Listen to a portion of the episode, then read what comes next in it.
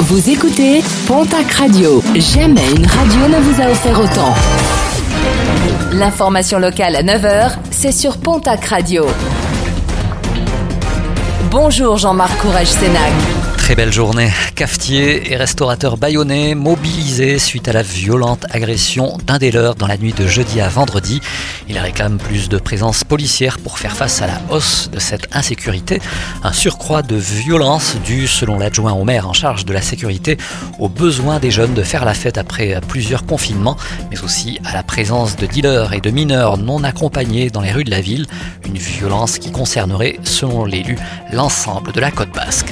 Face à la recrudescence très importante du nombre de cas de Covid, de plus en plus de communes et de départements ont choisi de rétablir le port du masque en extérieur sur toute, partie de leur territoire.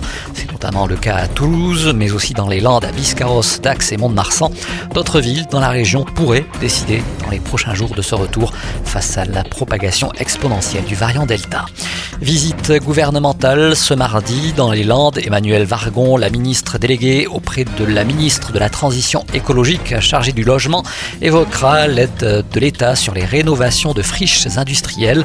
Adax, elle devrait annoncer le soutien financier de l'État à cinq projets landais de rénovation de friches industrielles.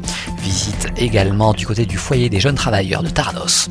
Le plus haut chantier des Pyrénées a débuté avec des travaux du côté du pic du Midi de Bigorre.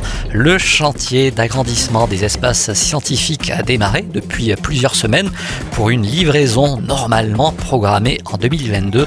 La base d'observation ainsi que sa capacité d'accueil et d'hébergement augmentera de plus de 500 mètres carrés, un chantier dont le budget total culmine à 6 900 000 euros.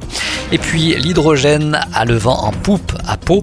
Dans le cadre du renouvellement de la flotte Idélis, Pau Béarn Pyrénées Mobilité vient de passer commande de 4 nouveaux bus à hydrogène. Une commande de plus de 2,5 millions d'euros. Livraison attendue en juillet 2022.